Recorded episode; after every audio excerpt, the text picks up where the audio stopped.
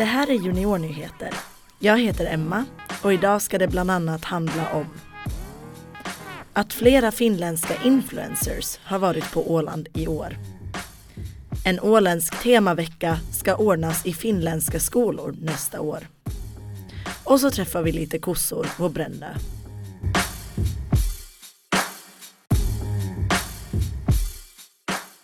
I år har flera influencers från Finland besökt Åland. Bland annat Annie Hautala med över 200 000 följare på Instagram har varit här. På grund av coronapandemin har färre turister kunnat resa till Åland. Därför har turismorganisationen Visit Åland bjudit hit influencers med målet att locka fler finländska turister hit. Ombord på Pommern träffar vi Lotta Berner Sjölund som är VD på Visit Åland. Hon berättar om varför samarbetet med influencers är så viktigt. Att jobba med press och media influencers är ett mycket bra sätt att sätta Åland på kartan. Det är andra som berättar om Åland, som upplever Åland, som rekommenderar Åland. Och det, det är mycket god marknadsföring. Jag tänker att Visit Ålands uppgift är att så att säga hämta press och media och influencers till Åland. Men sen är det upp till Åland att visa vad, vad vi går för, så att säga. Det är upplevelserna här på plats som de här mediekontakterna tar med sig. Det är det de skriver om, det är de bilderna de kommer att sprida. Och därför är det så oerhört viktigt att vi tar väl hand om dem när de en gång kommer. Det sa Lotta Berner Sjölund, VD på Visit Åland. Också ombord på Pommern träffar vi matbloggaren Dick Lindertz som är en av de influencers som besökte Åland i tisdags.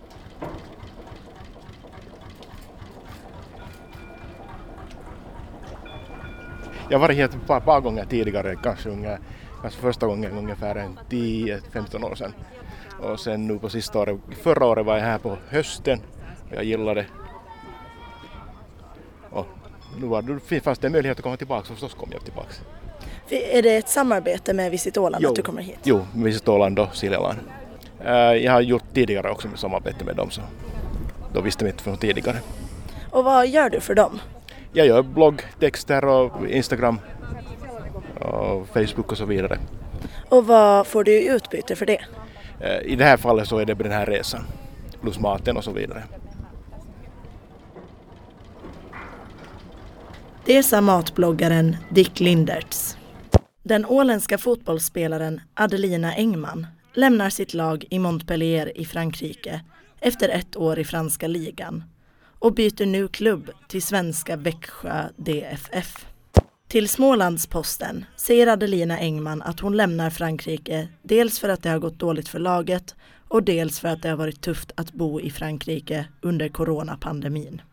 Vi önskar Adelina all lycka till i sitt nya lag.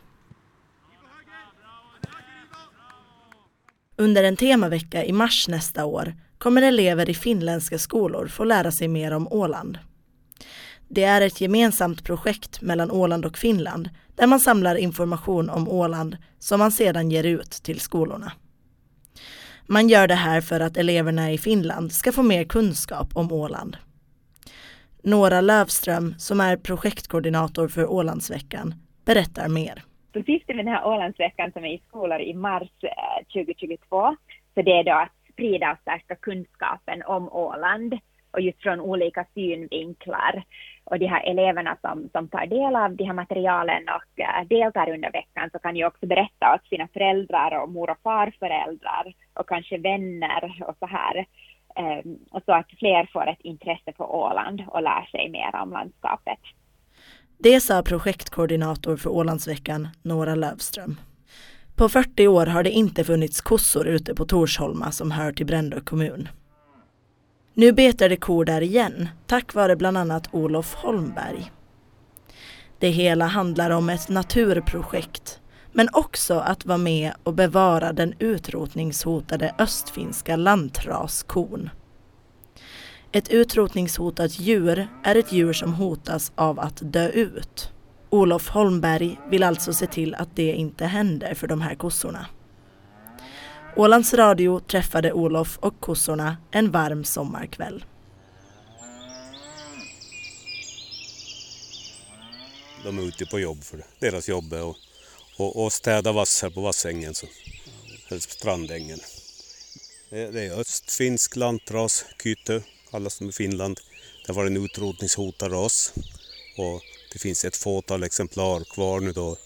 Egentligen började väl någonstans i Tammerforstrakten en fängelsegård som började eh, föda upp dem igen. Och nu finns, börjar det finnas lite exemplar kvar. Det sa Olof Holmberg. Idag röstades ändringarna av smittskyddslagen igenom i Finland. Smittskyddslagen finns för att se till att så få som möjligt blir smittade av smittsamma sjukdomar, som till exempel covid-19. Från och med den 11 juli krävs antingen minst en dos vaccin eller ett negativt coronatest för att få resa in till Finland.